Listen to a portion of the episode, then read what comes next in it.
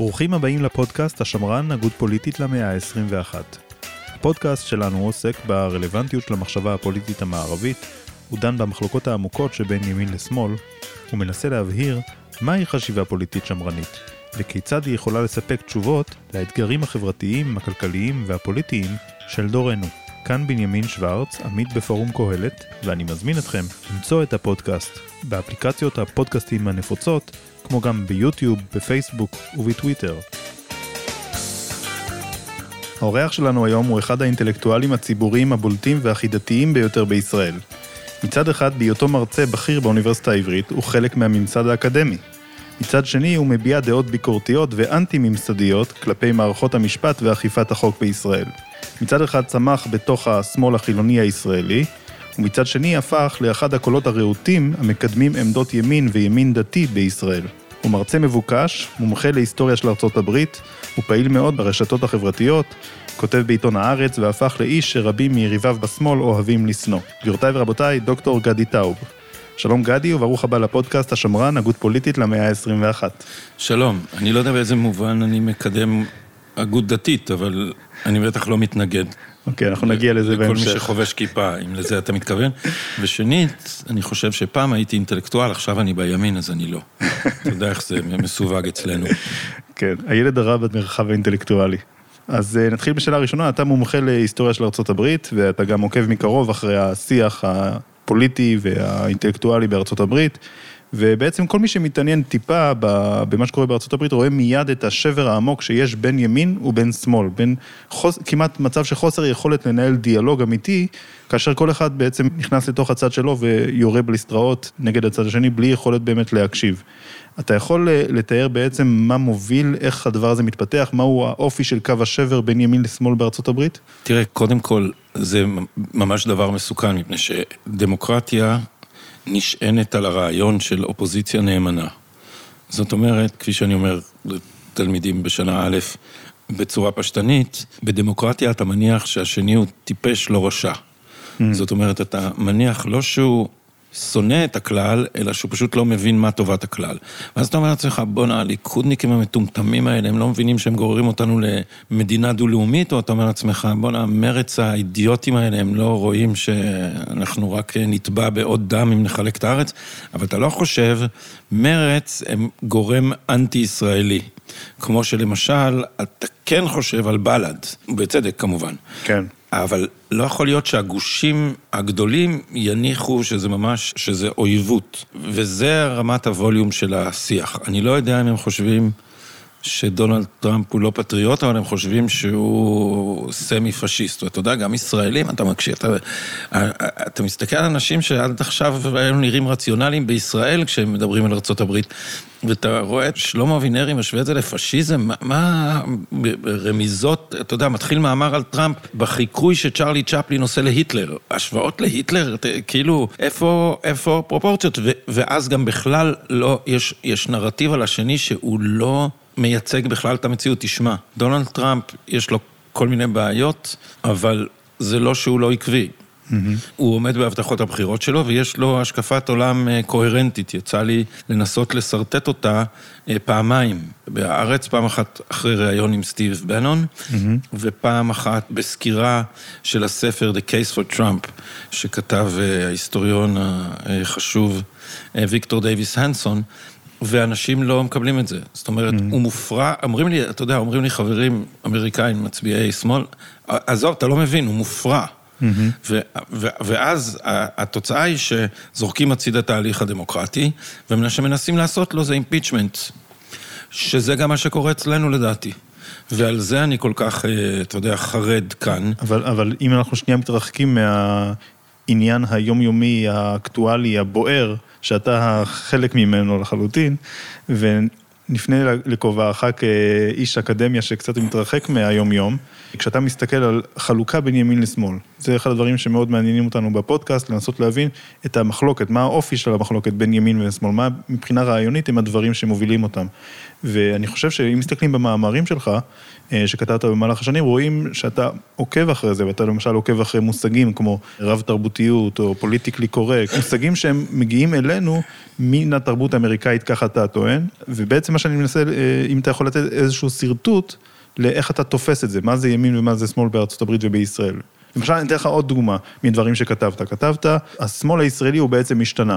למה? כי אנחנו מביאים מושגים מאמריקה בצורה כזאת שנראית לנו כאילו טבעית, כמו למשל המושג השמאל הליברלי. אתה כתבת, הרי בישראל השמאל מלכתחילה הוא לא ליברלי, הוא שמאל שנוטה לכיוון יותר של סוציאליזם, לכיוון של קולקטיביזם, לא לכיוון של חירות הפרט מתוך הציבור, אבל בגלל שאנחנו מייבאים מתוך השיח האמריקאי, אנחנו מכניסים את זה כאילו זה מובן מאליו לתוך השיח הישראלי, כאשר בעצם ההשפעה האמריקאית משנה את האופי של המחלוקת בין ימין ובין שמאל. זה נכון, לדעתי זה סיפור שכבר היה ונגמר. Mm. זאת אומרת, אין שמאל סוציאליסטי של ממש. בתוך אה, מפ"ם לשעבר, בתוך מרץ לשעבר, היה זרם של מפ"ם.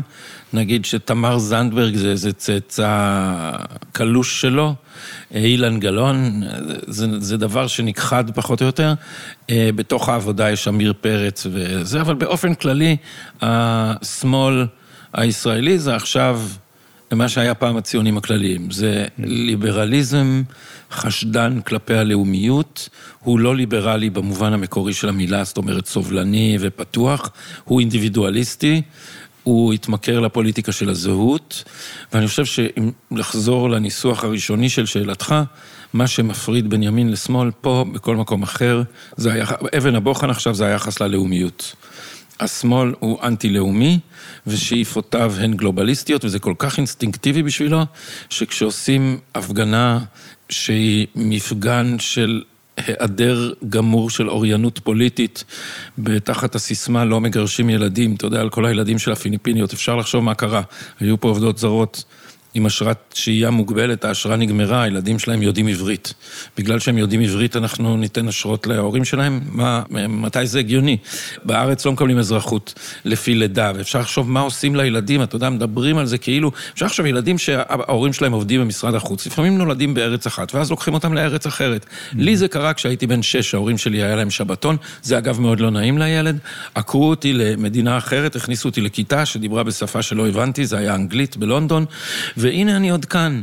זה לא מדובר על גירוש ילדים לאושוויץ, אז אתה יודע, ארגוני הקרן מבינים מה עושים, והאידיוטים של תל אביב לא מבינים מה עושים. אז מה שעושים זה תקדים, שאחריו יהיה אפשר לאזרח את כל המסתננים. שנולדו להם ילדים כאן, שיש 8,000 ילדים כאלה, 16,000 הורים. בקיצור, mm. חצי מהמסתננים יקבלו אזרחות בשיטה הזאת. אז הם עושים הפגנה, ובמה הם מסיימים את ההפגנה? לא בשירת התקווה, אלא בשירת Imagine של ג'ון לנון. Imagine there is no country. נבטל את הלאומיות. כן, נבטל את הלאומיות ונבטל את הגבולות. ומה שהאנשים האלה לא מבינים, שההתקפה על הלאומיות היא התקפה על הדמוקרטיה. ולכן הדבר... אולי תסביר את הנקודה הזאת, למה ההתקפה על הלאומיות היא התקפה על דמוקרטיה? בהחלט, בהחלט, מפני שמתקיפים, איך מתקיפים את הלאומיות? רוצים לבטל את מדינת הלאום. רוצים לפורר את הגבולות שלה, הגבולות הדמוגרפיים שלה, שהם גבולות האזרחות, הגבולות הגיאוגרפיים שלה, שיהיה שנגן ויהיה מעבר חופשי של סחורות, אנשים, שירותים וכל השאר, בלי שיהיה גבולות וביקורת דרכונים, ובכך מקעקעים את ריבונותה. כמובן שגם את הגבולות התרבותיים, זאת אומרת, יהיה לנו רק רב תרבותיות, איזה מין עיסה כזאת של גלובליזם. ואז לכולנו יהיה זכויות אדם, אבל לא יהיה לאף אחד מאיתנו זכויות אזרח. הרי בלי מדינה אנחנו כולנו נהיה עדרים נודדים ששולטים בגורלנו איך, איך נקים מפלגות, איך, איך יהיה מנגנון שאנחנו שולטים עליו. כלום יהיה נכון. הנהלת העולם, נכון. שתשב בבריסל, ויש שם פקידים שיודעים יותר טוב כן. בשבילנו, והם ינפקו לנו נהלים. אז אם אתה רוצה דוגמה ממש חדה, פרדיגמטית, פרגמטית לאיך הדבר הזה יעבוד. הכל יהיה כמו בית הדין הפלילי הבינלאומי בהאג. יש בית דין שיש לו סמכות על כל העולם, ולא כל העולם בוחר אותו. אה, אין, אז אתה נמצא, אתה מפר את העיקרון היסודי של הדמוקרטיה, שזה ממשל בהסכמת הנמשלים, ויש לך בית דין ששולט על אנשים של, על פי חוקים שלא הם קבעו. Mm-hmm. ובצדק ובאינסטינקט מאוד מוצלח, דונלד טראמפ התקומם נגד זה מיד כשהם רצו לחקור אמריקאים. הוא אמר, אין דבר כזה, אמריקאים נשפטים רק בבתי דין אמריקאים. Mm-hmm. ואז הגברת הזאת, אני לא זוכר את שמה מבית הדין בהאג, אמרה שהיא תבוא לחקור באמריקה וזה, והוא אמר, את לא תקבלי ויזה, גברת. והוא צודק לגמרי, אנחנו, תראה, אני כל הזמן אומר, העסק הזה הוא התקפה על הדמוקרטיה, וההתקפה, אגרוף הברזל של ההתקפה על הדמוקרטיה מתחבא בתוך כפפת המשי של התקפה על הלאומיות. לאומיות זה לא יפה, כי זה מפלה, כי זה מסוכן, כי זה יכול להיות פשיסטי, זה נכון שזה יכול להיות פשיסטי, אבל הלאומיות היא גם הבסיס לדמוקרטיה. כן. מי שתוקף את הלאומיות, בעצם תוקף את הדמוקרטיה, ותשים לב שגם הוא תומך מיד במוסדות שהם לא נבחרים. כן. זה הדבר הזה הוא, הוא, הוא רב-מערכתי, יש NGOs, ארגוני הקרן החדשה לדה-ציוניזציה של ישראל, אני קורא להם. ו, וגם הרעיון שבתי המשפט, יש להם סמכות מעל הגופים הנבחרים. והיועמ"ש, הדבר הכי שערורייתי בישראל זה היועמ"ש. היועמ"ש מכתיב... מדיניות שהיא ברמת החקיקה והביצוע. נכון.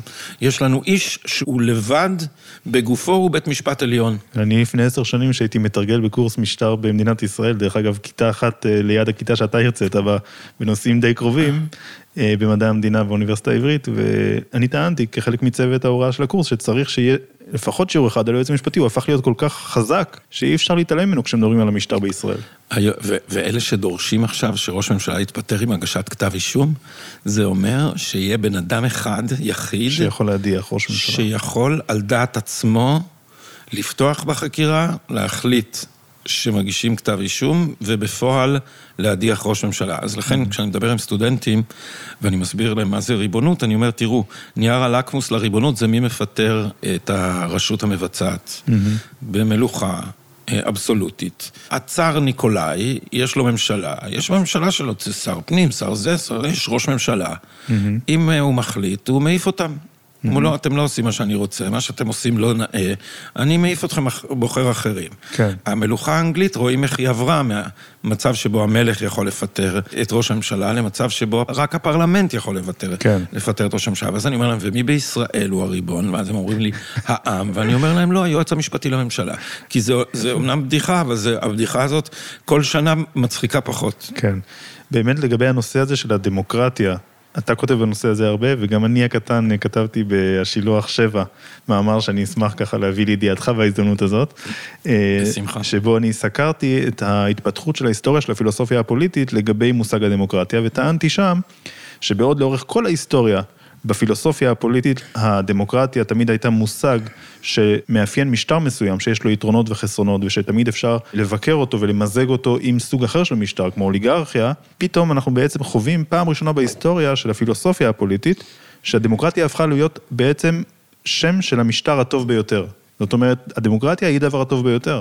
ואז בעצם אין לך אפשרות להעביר ביקורת על הדמוקרטיה, כי היא הפכה להיות... היא הפכה להיות קומפלימנט, לא... בדיוק. לא, לא שיטת משטר, אבל... ו- ומה שטענתי פה, שבעצם כשאנחנו מסתכלים היום על המשטרים, הם לא משטרים דמוקרטיים במובן של הפילוסופיה הפוליטית הקלאסית. נגיד אריסטו, אם הוא היה מגיע לכאן, הוא לא היה אומר שאנחנו חיים בדמוקרטיה, הוא היה אומר שאנחנו חיים במשטר ממוזג, שיש בו אלמנטים דמוקרטיים ואלמנטים אוליגרכים. למשל, עצם זה שיש נבחרי ציבור ושיש בתי משפט, שיש בהם שופטים שהם שופטים מקצועיים ולא הציבור הרחב, אז זה בעצם אלמנטים אוליגרכים ודמוקרטיים ממוזגים ביחד.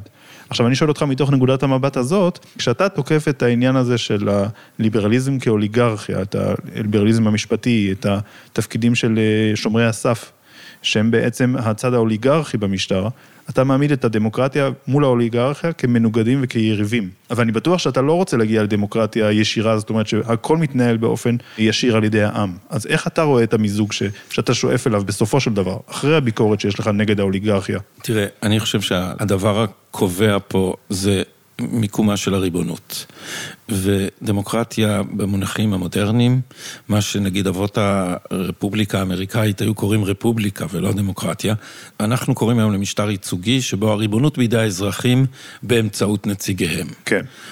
אם מפרים את עקרון היסוד של זה, שהוא ממשל בהסכמת הנמשלים. אני, אתה יודע, אני אמריקניסט פשוט, mm-hmm. אז זה מה שכתוב בהצהרת העצמאות, שהעיקרון הבסיסי, הצידוק, הממשלה שואבת את הצדקתה המוסרית מממשל בהסכמת הנמשלים, אז כל מה שמפר את העיקרון הזה, mm-hmm. הוא, הוא, הוא לא דמוקרטי. Mm-hmm. אני לא... מתיימר לחדש בשיח, אבל בגלל שמה שאתה אומר הוא נכון, אז את ההתקפה על הדמוקרטיה מתארים עכשיו כהגנה עליה. אנחנו בעיצומה של התקפה רב-חזיתית על הדמוקרטיה בידי האליטה הישראלית. ומצד שני התקפה של הדמוס, העם, על האוליגרכיה. ההתקפה בינתיים של הדמוס היא סימבולית וחסרת אונים. Okay. אוקיי. הדמוס מתקשה להתאושש. אנשי התקשורת והמשתייכים לברנז'ה האליטיסטית אה, מרגישים, לפחות ככה הם אה, משדרים, שהם מרגישים תחת מתקפה עזה. אתה אומר שזה משחק? לא, אני אומר שזה הקוזק הנגזל. תראה, קודם כל, זה שיטת אהרון ברק, היא כשאתה רוצה לפרק משהו, אתה קורא להיפוכו מהותו, ואז אתה מקדם את מהותו, אז שזה בעצם לא הוא.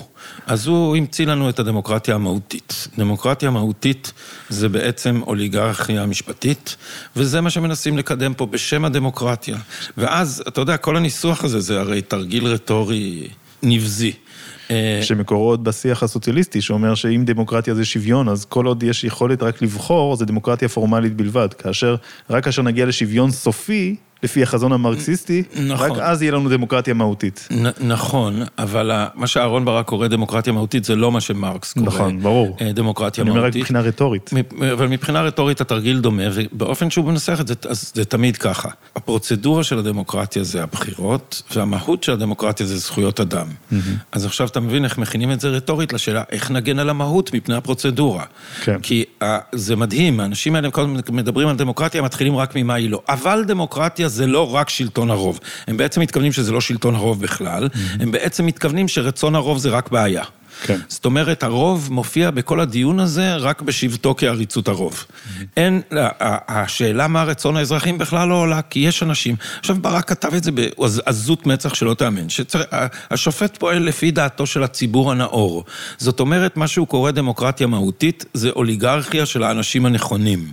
האנשים הנכונים זה החבר'ה מרחביה. אגב, זכויות אדם מעניינות אותם כשלג דאשתקד בישראל, יש הפרות סיטונאיות של זכויות אדם, כמו, כמו, כמו מדינה. מדיניות המעצרים המופרעת של הפרקליטות והמשטרה ובתי המשפט שהם חותמת גומי לזה, וזה לא מעניין אותו, מעניין אותם זכויות אדם באיזה אופן אה, תיאורטי, וזה מעניין אותם בתור התקפה על הלאומיות, כך שברק רצה לאשר זכות שיבה המונית על ידי זה שאנחנו נסכים לאיחוד משפחות בין הגדה לערביי ישראל, שזה ברור שזה לא רק אה, היה דאגה ליחסים הרומנטיים של האוכלוסייה הערבית, אלא ברור למה זה שימש. Mm-hmm. אז זכויות הפרט הפכו פה, לא, זה לא, זכויות האדם הם לא דבר כשלעצמו, הם אה, מכשיר פוליטי לכפות את עמדתה. פוסט-לאומית באופן חלקי של, אה, של האליטה. אז ההבחנה שאתה נתת בסדרה של אה, טורים בהארץ, ולפי מה שהבנתי, הוגנב לאוזני, אתה כותב ספר על זה. כן. שעומד לצאת בקרוב? אה, אני מקווה שאני אצליח להשלים אותו okay. אוקיי. בקרוב, אה, בהוצאת שיבולת. אוקיי, okay, אז ההבחנה שאתה בעצם מציע, שחשבתי שתעלה מיד, אבל היא לא עלתה, אז אני אביא אותה עכשיו באופן מפורש, כי היא הייתה אולי מרומזת, זה ההבחנה שאתה מציע בין ניידים ונייחים. כן. Okay. אה, שהיא גם מקבילה להבחנה שדייוויד גודהארט עשה בין somewheres ל-anywheres. בפוליטיקה הבריטית, אז אולי תתחיל בלהסביר את ההבחנה. כן, קודם כל ההבחנה, המושגים הם לא כאלה טובים, וזה היה לטובתם. כאילו הם לא מדויקים, ולכן התחילו להתווכח עליהם, ובסוף זה נהיה מטבע לשון, כי אה, אני ניסיתי להבחין בין בעלי אוריינטציה בינלאומית לבעלי אוריינטציה לאומית. כן. אני רוצה לקרוא לספר, בינתיים נראה אם אני אצליח לשכנע את המו"ל, כי הוא חושב שזה לא מסחרי מספיק. אני רוצה לקרוא לזה אליטות גלובליות ואזרחים לאומיים. Mm. אבל המונח ניידים הוא רימז על תנועה, ואז אמרו לי, אה, אבל שופטים הם לא זזים, הם חיים, כן... רגע, רגע, אבל בוא נתחיל קודם כל להסביר, כי יש אנשים ששומעים אותנו שלא אוקיי, יודעים מה זה בכלל. אתה צודק. אז מה שניסיתי לומר הוא שיש אליטה. שקראתי לה ניידת, שהיא מרגישה בבית בכנסים בינלאומיים, בטרקליני עסקים של שדות תעופה, היא עובדת מהלפטופ, היא יכולה להעביר את העבודה שלה מהונג קונג לישראל, לפריז, לאבו דאבי, והיא... פיתחה נאמנות גם רגשית, גם חברתית וגם אידיאולוגית למקבילותיה בארצות אחרות. Mm-hmm. ולעומת זאת יש אזרחים שקראתי להם נייחים, שגם כלכלית הם תלויים בשוק מקומי. תחשוב אם יש לך מכולת, אתה לא יכול לקחת אותה ולהעביר אותה לסקוטלנד. Mm-hmm. הם תלויים בשפה, כי הם מדברים את השפה של המקום שלהם, והמילי החברתי שלהם הוא מקומי, והם אה, נייחים. ואמרתי שהוויכוח הפוליטי האמיתי הוא בין הניידים לנייחים. עכשיו, זו הבחנה בעייתית בכל מיני מובנים. כי, okay. אוקיי. תראה, דיוויד גודהרד לקח את הסוציולוגיה, שזה גם מה שאני עשיתי קצת, ודיבר על המאפיינים החברתיים-כלכליים של מעמד בעל אוריינטציה בינלאומית. מצד שני, ישנו הוויכוח הפוליטי, שאני השתמשתי במאמר הראשון במרין לפן, וזה היה ממש כיף, כי ידעתי שהם רק ישמעו מרין לפן, הם יתלשו את השערות, וראיתי בטוויטר, הוא אמר מרין לפן, אבל גם דונלד טראמפ אימץ את זה ממרין לפן, והוא צודק. ההבחנה בין פטריוטיסטים, בין פטריוטים בין לגלובליסטים. גלובליסטים לפטריוטים. כן. עכשיו, ההבחנה הזאת היא אידיאולוגית, וההבחנה של דיוויד גודהארט היא סוציולוגית. כן. ואני ניסיתי לחבר ביניהם. עכשיו, החפיפה היא לא מוחלטת, ולכן כשתקפו אותי, שלמה אבינרי תקף אותי ב... שתי הטעויות של גדי טאוב כן. בשם המאמר הי- שתקף אותך. הייתי אומר שלא בלי פראות הוא תקף אותי. אה, ממש... רציתי- האמת לצטט ולשאול אותך מה היו אפילו התחושות שלך לגבי זה. אם תרשה לי, אני אצטט. בבקשה. אז שלמה אבינרי כתב עליך באותו מאמר, שתי הטעויות של גדי טאוב, התמצאות מעט רבה יותר בהיסטוריה ובסוציולוגיה האמריקאית, ולא רק בטיעונים מבית מדרשו של סטיב בנון, היו עשויים לגרום לטאוב להבחין במורכבות ובשורשים העמוקים של הצבעה לטראמפ, הקודמים לכל הבחנה בין ניידים לנייחים. כן, אז זה קודם כל ניסיון להעליב, כי שלמה אבינרי יודע על מה הדוקטורט שלי. שנית, שלמה אבינרי הוא מורי ורבי בהרבה מובנים, אני מצטט אותו בלי סוף, אני מלמד מספריו על הציונות, אבל במחילה, בנושא אמריקה הוא לא מומחה גדול.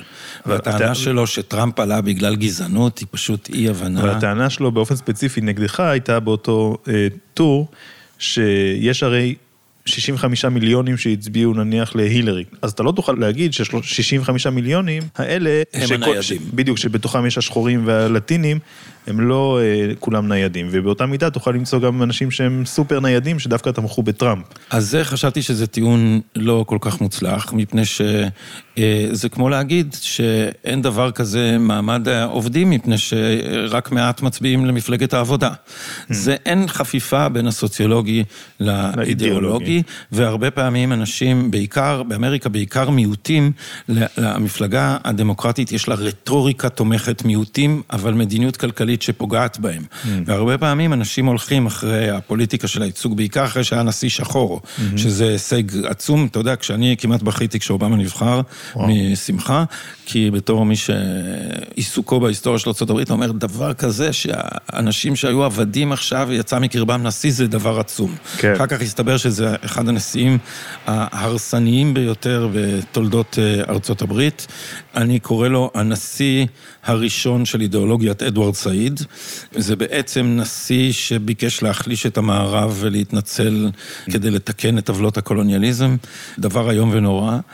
בדיעבד הסתבר שאובמה זה נשיא איום ונורא. אנחנו רואים את תוצאות אה, מדיניות האדוארד סעיד שלו במזרח התיכון. זה הנשיא הראשון שהפך את ההתנצלות בפני העולם השלישי לדגל של, אה, של ארצות הברית, ובכך אה, אפשר לכל בריון מקומי להרים את ראשו. את הנזק במזרח התיכון אנחנו רואים, הוא מסר את אה, עיראק לאיראנים, mm-hmm. הוא חירב לחלוטין את סוריה, הוא הפקיר אותנו, את סעודיה, הוא זרק לכלבים את מובארק, הוא התעלם ממצוקתם של תושבי איראן שב-2009, נדמה לי זה היה מרדו כנגד אה, משטר האימים הדתי שלהם, והכל בשם זה שאדוארד סעיד, שהמערב אשם בהכל. אז הסתבר שהוא נשיא איום ונורא. אבל עדיין המפלגה הדמוקרטית היא המפלגה שמוכרת את האידיאולוגיה של הפוליטיקה של הזהות, והפוליטיקה של הזהות היא דאגה... למה הנושא הזה של הפוליטיקה של הזהות, אתה עוסק בזה הרבה, למה זה כל כך חשוב? הרי אם אתה מסתכל למשל על הפוליטיקה בישראל, על הוויכוחים הפוליטיים פה בישראל, אנחנו לכאורה עוסקים בעיקר בשאלה של השטחים, של יחסים עם הפלסטינים. עכשיו יש ויכוח ש... שהוא כאילו על מערכת המשפט, אבל בעצם כל צד תופס את הפוזיציה הנוחה לו. אף אחד לא מתווכח על הפלסטינים באמת. אין ויכוח, על מה יש ויכוח? יש משהו לעשות עם הפלסטינים? אין שום דבר לעשות עם זה, זה... זה... Okay, אבל אם אתה מסתכל בג... על ה-50-60 שנה האחרונות, זאת אומרת, מאז, נניח מאז 1967, אתה רואה שזו המחלוקת המרכזית בין ימין לשמאל במדינת ישראל. יש מחלוקת בנושאים של דת ומדינה, או קצת בנושא כלכלה, למרות שגם הימין הוא לא כל כך מוביל מדיניות ליברלית. אז למה דווקא הפוליטיקה של הזהות, בוא נעזוב את ישראל, למה הפוליטיקה של הזהות היא כל כך מרכזית בעיניך? מפני שהיא עוד אלמנט בניסיון לפרק את הלאומיות. Mm-hmm. זה דבר שאתה יודע, זה מורכב להסביר את זה לסטודנטים, אי אפשר, אי אפשר להתחיל מכף ולהגיע עד תף, צריך להתחיל מאלף. Mm-hmm.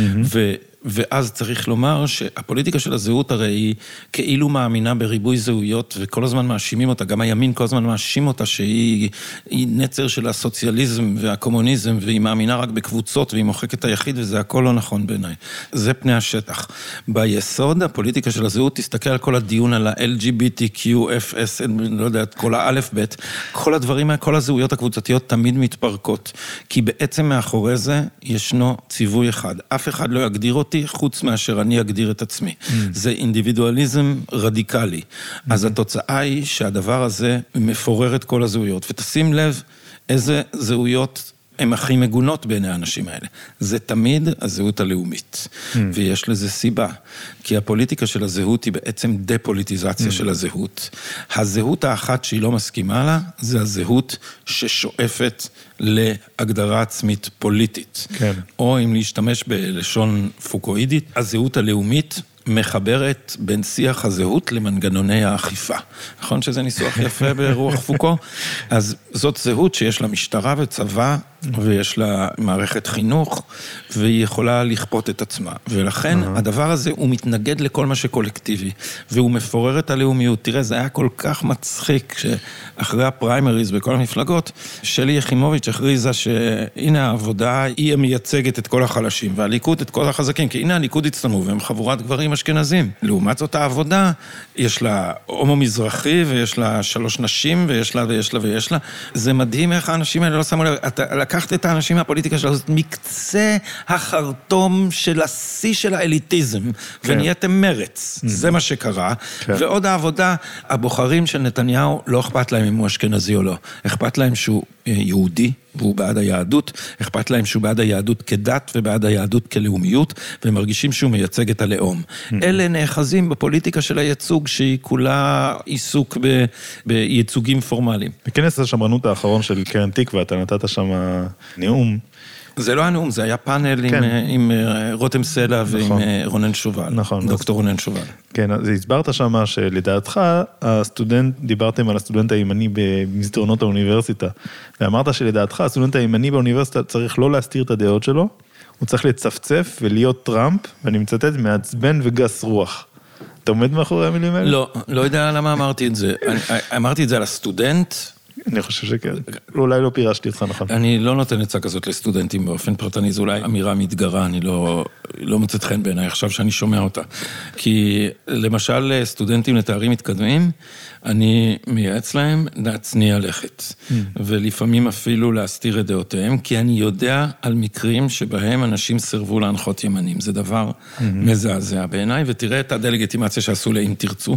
אם תרצו, יש להם גם את החסרונות שלהם, הם הרבה פעמים, בדיוק מה שאמרת.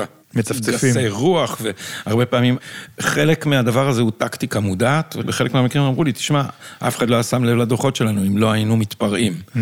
אבל זה שהם עשו סקירה של הסילבוסים, ואם במחלקות שלמות הדוגמה שאותה לומדים זה פוסט-קולוניאליזם, הדוגמה הזאת היא דוגמה של דה-לגיטימציה של זכותם של היהודים להגדרה עצמית, וזה לא יכול להיות שזאת תהיה הדעה השלטת שתאסור דעות אחרות. זו דעה, באקדמיה עושים ניסויים ויש מקום לדעות קיצוניות, mm-hmm. אבל זה בגלל שצריך להיות פלורליזם, זה לא שהדעות הקיצוניות עכשיו יכתיבו לכל השאר, mm-hmm. וזה מה שקורה בהרבה מחלקות.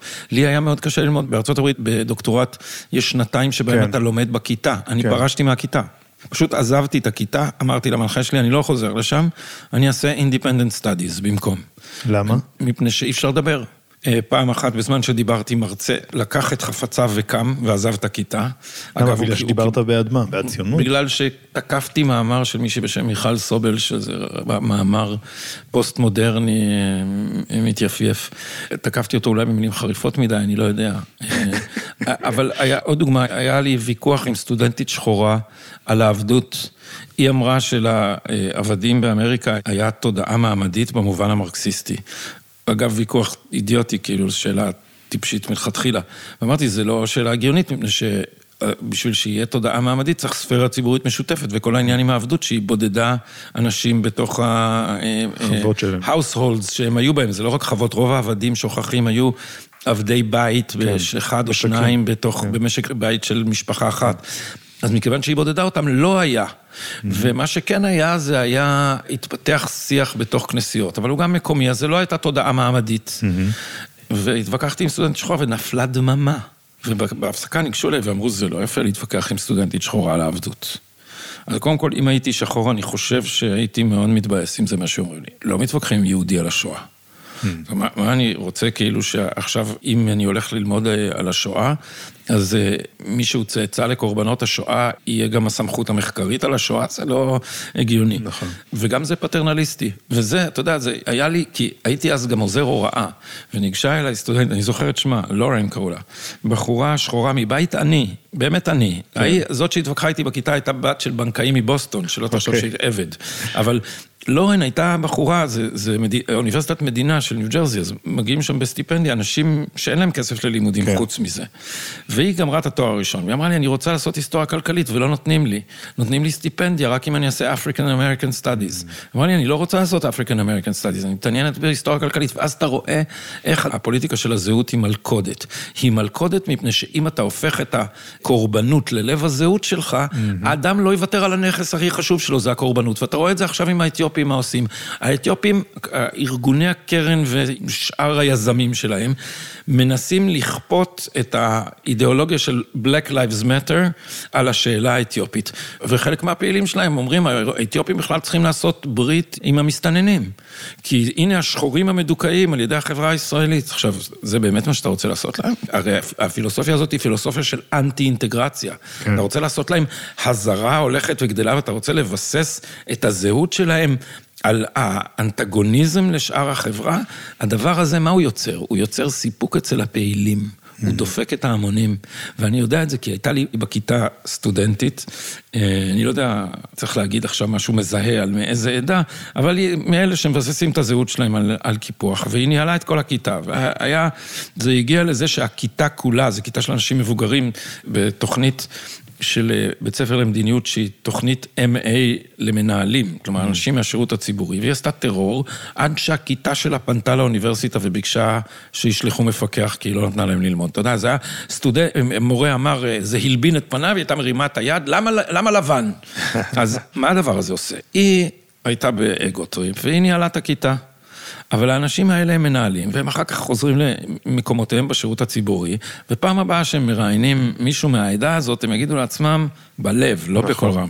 הם יחפשו תירוץ, אבל הם יגידו לעצמם, למה להתעסק עם אחד שיעשה לי פה טרור לכל הזה? אז אולי נמצא תירוץ. והיא נהנתה, אבל בעצם יצרה נזק יותר גדול מתועלת. זה, כן, זה מה שקורה גם עכשיו לדעתי עם הניסיון to black lives matter את האתיופים. עכשיו, אנשים שמחזיקים בעמדות שלך, גם בישראל, גם בעולם, מואשמים בעיקר במסדרונות האקדמיה באמצעות מושג שנקרא פופוליזם.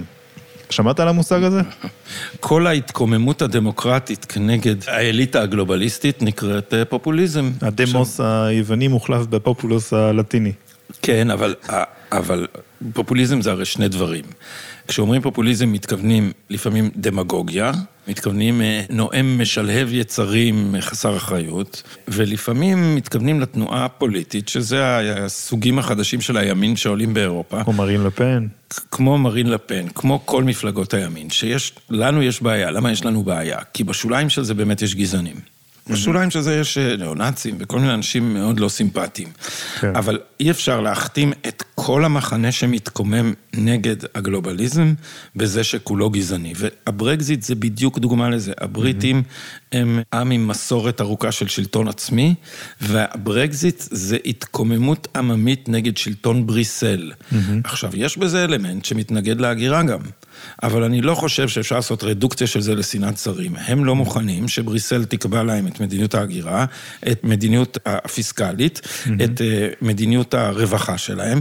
הם מרגישים שהם מאבדים את השליטה בגורלם. ולכן אני אומר, האנשים האלה הם... אז ההתקוממות הלאומית היא התקוממות דמוקרטית, וצובעים אותה בצבעים אנטי-דמוקרטיים, כי כולנו מדברים ברוגל אלפרית, שזה, כן. אה, שזה פוליטיקה לכיתה א', אבל שמבטאת בכל זאת משהו אותנטי עכשיו בשמאל, שכל מה שלאומי הוא נגדו. Mm-hmm. אז תהיה לנו אליטה גלובליסטית, זה האליטה. זה מפלגת האליטה, זה הגלובליזם. זה האנשים שיש להם מספיק אמצעים כלכליים בשביל שהם יכולים לצוף מעל ההמון. האנשים האלה, בשביל כולנו, יבטלו את מדינת, מדינות הלאום, יהיה פה Imagine, וכולנו נהפוך, אתה יודע מה יהיה לכולנו? כולנו יהיה לנו את הזכות להגר. אנחנו כולנו נהפוך לעדרים נודדים, שיאכלו את שאריות מדינות הרווחה שהקימו חברות כן. סולידריות. בנושא של הברקסיט שעכשיו הזכרת, היה לנו פה לפני כמה פרקים אה, אנשיל פפר, גם העיתון שאתה כותב בו. כן. אה, שהוא סיקר הרבה... העיתון שאתה כותב בו בינתיים. כן. שהוא סיקר בעצמו את הברקסיט, הוא היה שם ביום של המשאל העם, הוא כותב בנושא הזה, והוא טען, אני העליתי בפניו את האופציה של ניידים ונייחים, והוא שאל את זה מכל וכול, והוא אמר שגם בימין אה, שתומך בניל פראז' יש אה, מיליונרים שעושים עסקים בינלאומיים, וגם בשמאל היותר פרו-קומוניסטי יש אה, נטייה אינטרנציונלית, ושני הצדדים האלה, למרות המרחק ביניהם, ולמרות היותם ניידים, אולי, הם עדיין תמכו בברקסיט, תמכו okay, אוקיי, ביציאה של בריטניה מהאיחוד האירופי. אבל, אבל זה, זה מסוג הטיעונים של להגיד שדונלד טראמפ לא מייצג את הפועלים בגלל שהוא מיליונר. אבל מי שלא מבין שדונלד טראמפ זה מנהיג הפועלים באמריקה, mm-hmm. כנראה לא מבין בכלל מה קורה. כי אליהם הוא מדבר, בשפה שהם מבינים, והוא מתייחס לבעיות שלהם. אתה יודע שככה הוא ניצח את הבחירות, או כך לפחות לפי הפרשנות של סטיב בנון, שהוא אמר לו, אתה תדבר, אתה בכל מקום שתגיע, אתה תגיד המקסיקנים לוקחים לכם את העבודה. בכל מקום שתגיע. ואז היא, הוא לא, זה מצחיק, הוא לא קורא להילרי בשם, שי, היא תגיד שאתה גזעני, וכמה שהיא תגיד שאתה גזעני, ככה זה יותר טוב. למה זה יותר טוב שהיא תגיד שאתה גזעני? גזעני זה דבר נורא, הוא אמר, כי התוצאה תהיה שהמצביעים שלך יסתכלו על שני המועמדים, יגידו, אני מובטל, האיש הזה מדבר על הבעיה שלי ויש לו הצעה איך לפתור אותה, וזאת אומרת שאסור לדבר על הבעיה שלי כי זה לא יפה. אז, אז למי, למי תצביע? ובמובן מסוים הוא צדק, וזה מצחיק שהילרי אחר כך הסבירה בספרה What Happened, הסבירה את, את זה שדונלד טראמפ ניצח בזה שהמצביעים שלו הם deplorables, במקום ללמוד מהטעות שלה, אמרה, לא, מי שהצביע זה, זה הנקמה של הגבר הלבן הגזען. אז את לא הבנת מה קרה. אנשים לא קולטים את המידה שבה האמריקאי העובד נעלב מזה שהייתה אליטה חסרת אחריות שניפחה את בועת הנדל"ן. כשבועת הנדל"ן התמוטטה, מי שילם את המחיר? אלה שהיו אחראים לקחו בונוסים והלכו הביתה, הם היו צריכים ללכת לכלא. במקום זה, מעמד הביניים איבד את הבתים, משהו כמו 12 מיליון אנשים איבדו את המשכנתה שלהם. האנשים האלה לא סלחו לאליטה שלא שילמה את המחיר. אז אם את חושבת שהבעיה היא גזענות ואת לא מבינה שבן אדם שמאבד את המשכנתה שלו ומאבד את הבית שלו וכשהוא רואה את האנשים האחראים על זה לוקחים בונוסים והולכים הביתה, הוא מתרגז עלייך, אז את לא מבינה מה קרה. את חושבת שבגלל שאובמה הוא שחור, אז הם יחשבו שהוא מהמדוכאים? אז באמת הפוליטיקה של הזהות היא counter גזענות, היא גזענות במהופך, והיא אי הבנה של הרוחות האמיתיים של החברה האמריקאית, שבניגוד לדעתו של שלמה אבנרי, היא לא גזענית. זו חברה יחסית לא גזענית. בגלל זה ה politically correct הצליח כל כך בקלות, בחוגים כל כך רחבים. זו חברה שהיא חברת מהגרים, ואנשים בה רגילים לזה שמצטרפים אליהם מה שנראה להם בהתחלה כחייזרים. כשמסתכלים אחורה, אז רואים את הקריקטורות הגזעניות של נגיד אמצע המאה ה-19. אז היו, ככל שבן אדם הוא יותר אה, נחות בעיני הקריקטוריסט, ככה הוא יותר דומה לקוף. Mm. והכי דומים לקופים בקריקטורות האלה זה האירים. את האירים ציירו ממש כשימפנזים באמצע המאה ה-19, הייתה מפלגת האנטי-הגירה, קראו לה The No Nothings אה, בתקופת לינקולן, ואלה היו הכי גזענים כלפי האירים, והדבר הזה תמיד מתחיל ככה. ואחר כך עובר, ואנשים התרגלו, אף אחד לא כל כך התרגש אחרי כמה זמן מזה שהנשיא שחור.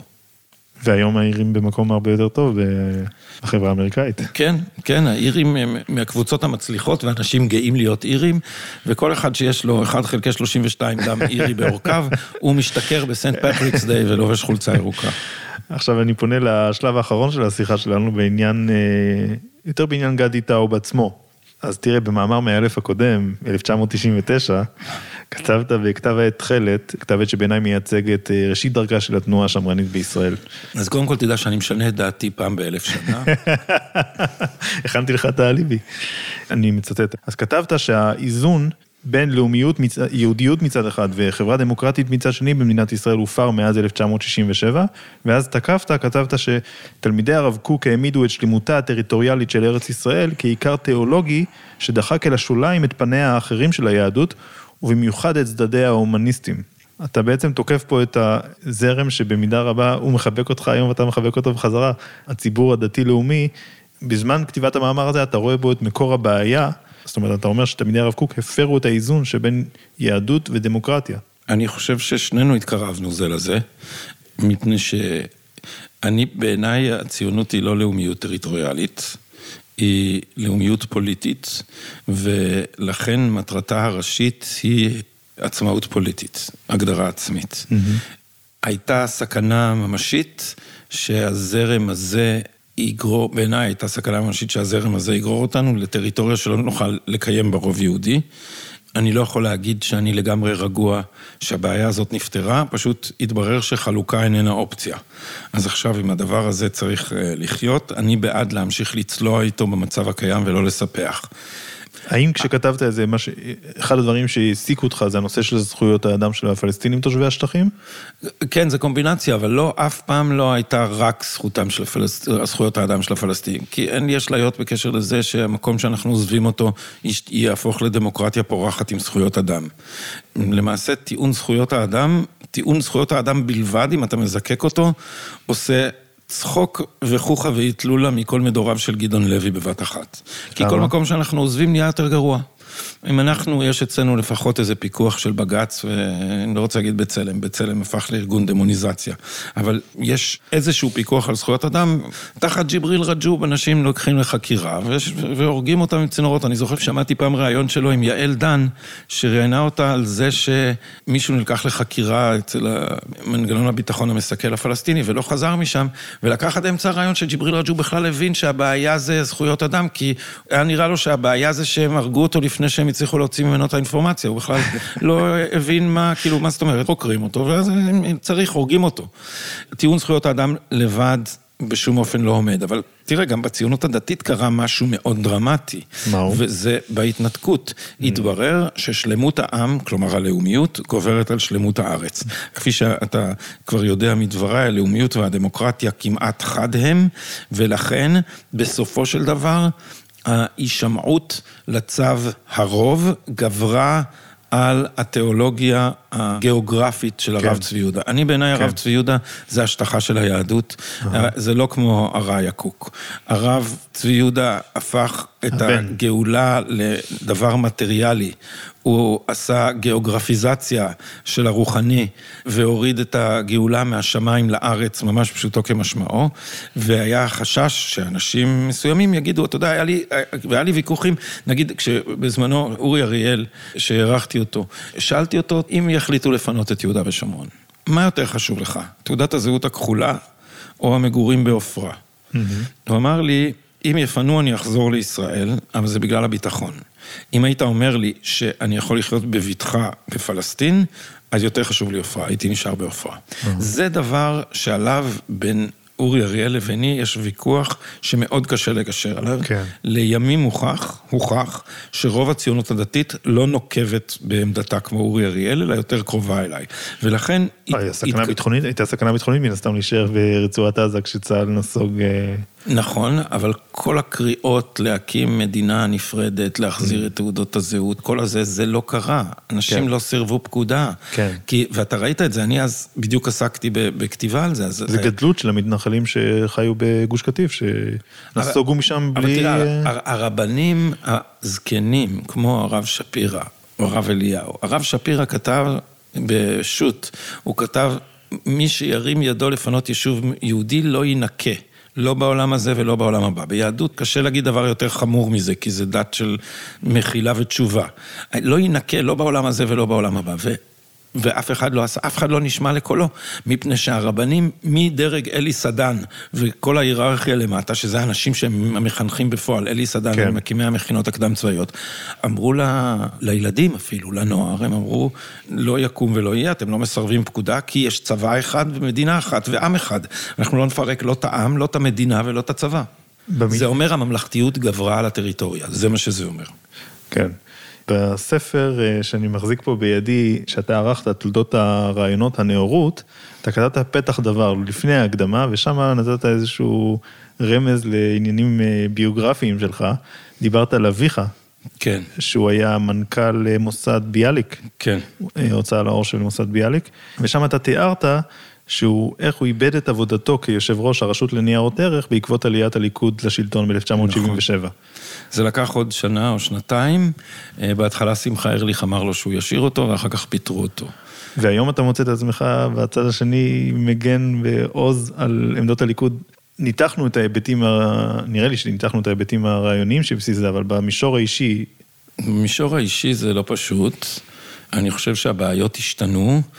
אבא שלי, תראה, הוא היה יושב ראש הרשות לניירות ערך, לפני זה הוא היה מזכ"ל בנק ישראל, הוא היה בן אדם מאוד מאוד בכיר בכלכלה הישראלית, והוא יכול היה להיות מאוד מאוד עשיר אחר כך. אתה יודע שהיום כן. מנטרים מהתפקידים האלה לאנשים שאותם אתה... למגזר הפרטי. אותם ביקרת, עכשיו אתה חלק מהם. אבא שלי לא הסכים לעשות את זה. הוא אמר, אני באתי לשרת את הציבור, הוא אמר, אני אעשה את זה, אם לא ייתנו לי בגדול, אני אעשה בקטן. ובאמת, להיות מנכ"ל מוסד ביאליק אחרי שאתה יושב ראש הרשות לניירות ערך, זה ירידה רצינית ב... ביוקרה, במשכורת, בהשפעה, אבל הוא לא הסכים, הוא לא הסכים לעבור לסקטור הפרטי. אז הוא, הוא היה מפאיניק במובן הכי טוב של המילה, ואני על כך... אה, תמיד הערכתי אותו וקולו עדיין נמצא בראשי. אחד הדברים שהוא אמר לי, ומגיל מאוד קטן, זה כשאהרון ברק הכריח את רבין להתפטר, הוא הצביע על זה ואמר לי, תדע לך, זה אחד האנשים המסוכנים. זה תאוות כוח נטולת כל רסן, וזה מסוכן. עכשיו, אני חושב שמה שקרה, זה שמערכת המשפט הישראלית תוקפת את הממלכתיות הישראלית, ואני חושב שאבי, אם הוא היה אה, חי עכשיו, לא יודע אם הוא היה... בעמדותיי, אבל הוא לפחות היה מבין את ההיגיון שבהם. אני יכול להגיד לך שזה לא פשוט, כי זה מיליה שלם, ובדיעבד כשאתה מסתכל על זה, תראה, אני עכשיו... אתה יודע, אתה מסתובב עם עיתונאים ימנים, יש מלא בדיחות על זה ש... אה, בינתיים עוד לא לקחו לך את הטלפון. ובואו נדבר על זה כשנהיה ביחד באיזה תא מעצר וזה, וצחוק צחוק, אבל אתה, אתה מרגיש שדמך מותר. עכשיו שאתה שייך, כפי שאני הייתי שייך, ללידע, לרחביה, לאליטה של ירושלים, לכל הפרופסורים, אתה, אתה לא חושב. אתה לא חושב שמשהו יכול לקרות לך. כן. אתה לא חושב, אפילו אם יתפסו אותך לאיזה מעשה נבלה, נגיד, לא יודע, שמינית את אשתך לשופטת בלי שום הצדקה, לא יקרה לך כלום.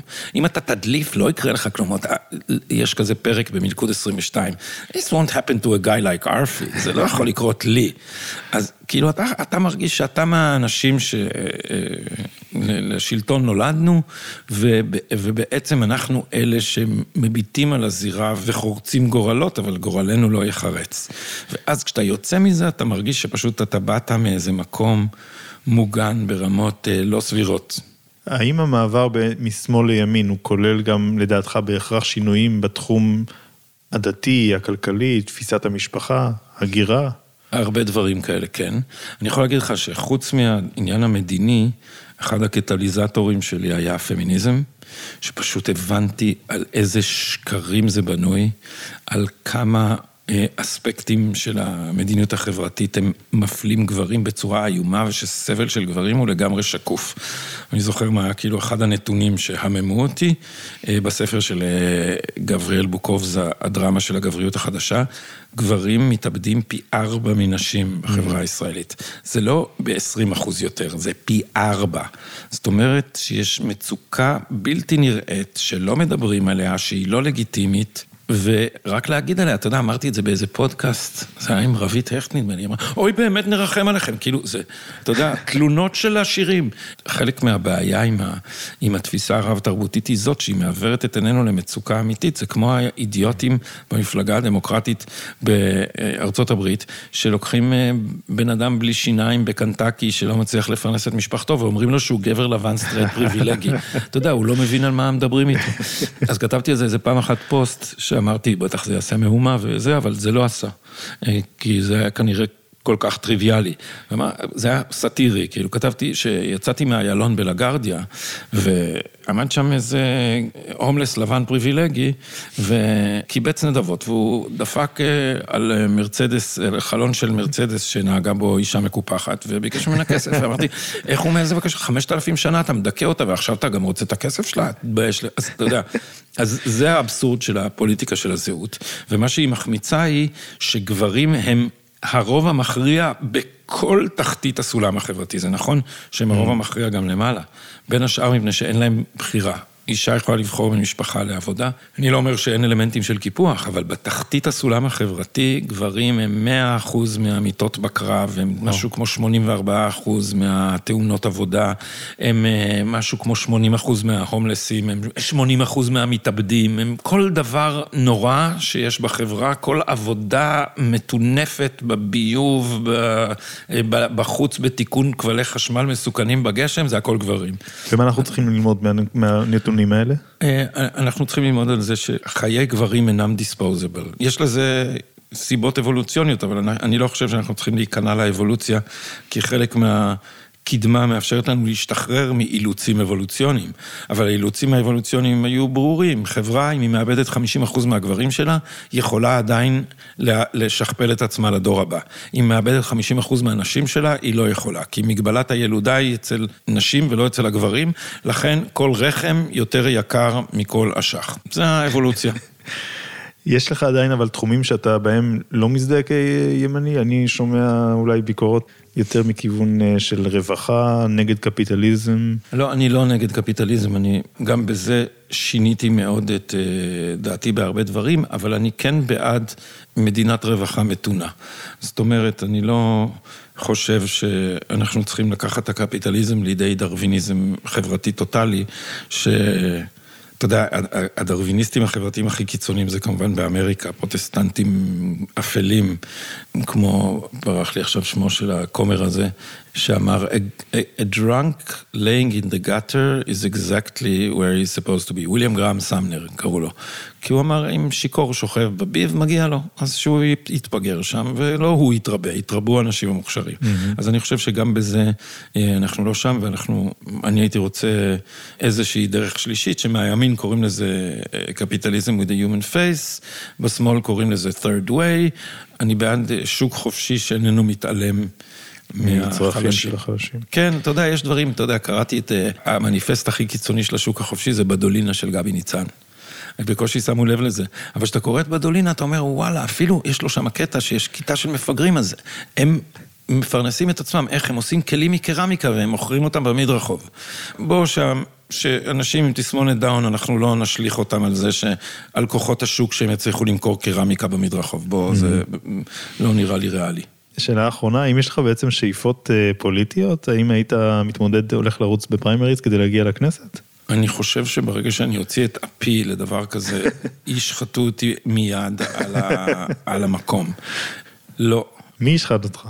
אה, תשמע, האפשרות, אה, אני אומר את זה לחבריי העיתונאים, we stick our necks out, אתה יודע, אנחנו אנשים שמבקרים את, ה, את, אה, את מנגנוני הכוח האמיתיים, בארץ לדעתי לוקחים סיכון ממשי, ושנית, אני לא חושב שיש לי, אז אני חושב ש...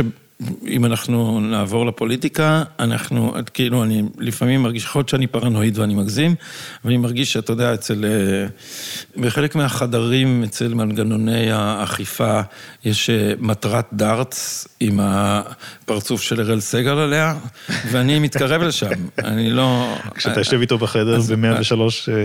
אז אני קודם כל, אראל הוא נשמה, והוא שחקן נשמה, והוא מדבר מהלב, והוא אמיתי, והוא...